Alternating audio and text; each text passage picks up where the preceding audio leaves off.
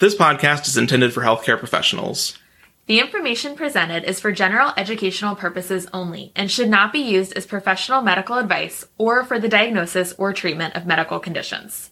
The views and opinions expressed do not represent the views and opinions of our employer or any affiliated institution.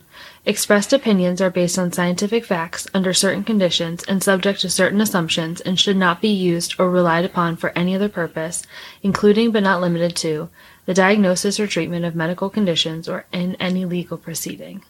Full terms and conditions can be found at portablepeds.com. And now on to the episode.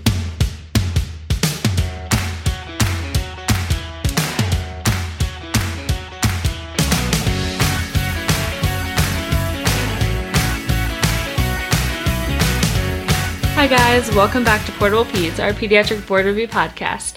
As always, I'm Sam. And I'm Ryan we are going to roll right into our second endocrine case.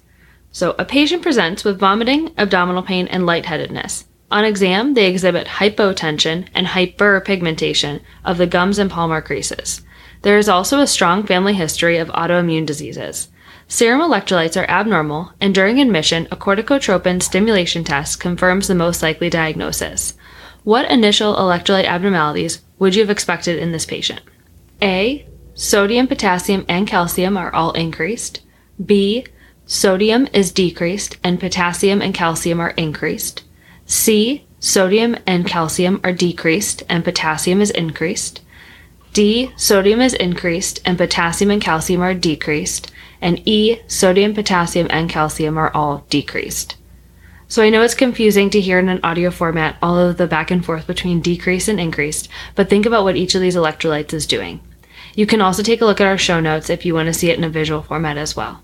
Also, while you're thinking about the right answer, we just wanted to let you know that we'll be putting out a short survey to get our listener preferences, and you'll find those links in our social media in the next couple weeks. So take a few seconds, think about the answer choices, and we'll come back and talk about which one's right.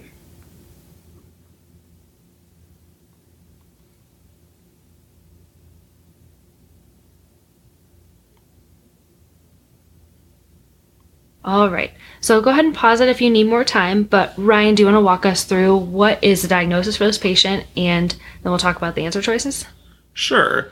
So the correct answer for this case is B. So hyponatremia, hyperkalemia, and hypercalcemia. So sodium down and potassium and calcium increased, which we'll talk about in just a sec. But this case is referencing primary adrenal insufficiency, also known as Addison's disease, which is the inability to produce glucocorticoids and or mineralocorticoids by the adrenal cortex.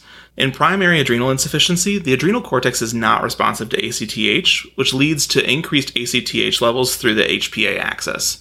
These increased ACTH levels can then induce renin release by the juxtaglomerular cells of the kidneys. It's important, however, to distinguish between primary and secondary adrenal insufficiency, as secondary adrenal insufficiency is due to inadequate ACTH levels, which means the renin, angiotensin, and aldosterone system is unaffected.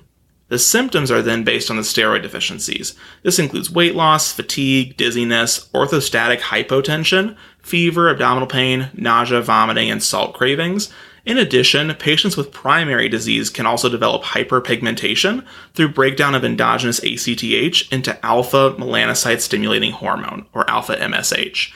This hyperpigmentation particularly occurs in sun exposed areas, skin creases, mucosal membranes, scars, and the areola of the breast. So, like in this patient, they had hyperpigmentation of the gums and palmar creases, so sun exposed areas. Now, Sam, back to the question. You want to talk us through the, the different lab abnormalities? Absolutely. So, patients with primary adrenal insufficiency develop multiple lab abnormalities due to steroid deficiencies. The most common electrolyte abnormalities are hyponatremia and hyperkalemia, although hypercalcemia and hypoglycemia are also common, especially when a patient is in adrenal crisis. On CBC, these patients can also have an anemia, eosinophilia, and or lymphocytosis depending on the etiology of their illness. Per the Endocrine Society Clinical Practice Guideline for the Diagnosis and Treatment of Primary Adrenal Insufficiency, which was published in February 2016, the treatment for adrenal crisis is hydrocortisone, followed by appropriate fluid resuscitation with isotonic saline. The hydrocortisone is initially given as a 100 mg flat dose, or 50 mg per meter squared in children. This is then followed by 200 mg, or 50 to 100 mg per meter squared of hydrocortisone given over the next 24 hours, either as a continuous IV infusion or six hourly injections. The patient may also need resuscitation with dextrose containing fluids for hypoglycemia if that's also an issue. So that wraps up our case for today. Definitely take a listen to this one again because I know it can be a little bit confusing with increase and decreasing levels, and especially when we talk about multiple electrolytes. But you can also look on our website at portablepeds.com for the show notes and look at it in a visual format too. And we know that boards are also coming up, so it's a great review, and we wish you guys the best of luck and happy studying. We're here for you. Bye, guys. Good luck on boards. See you.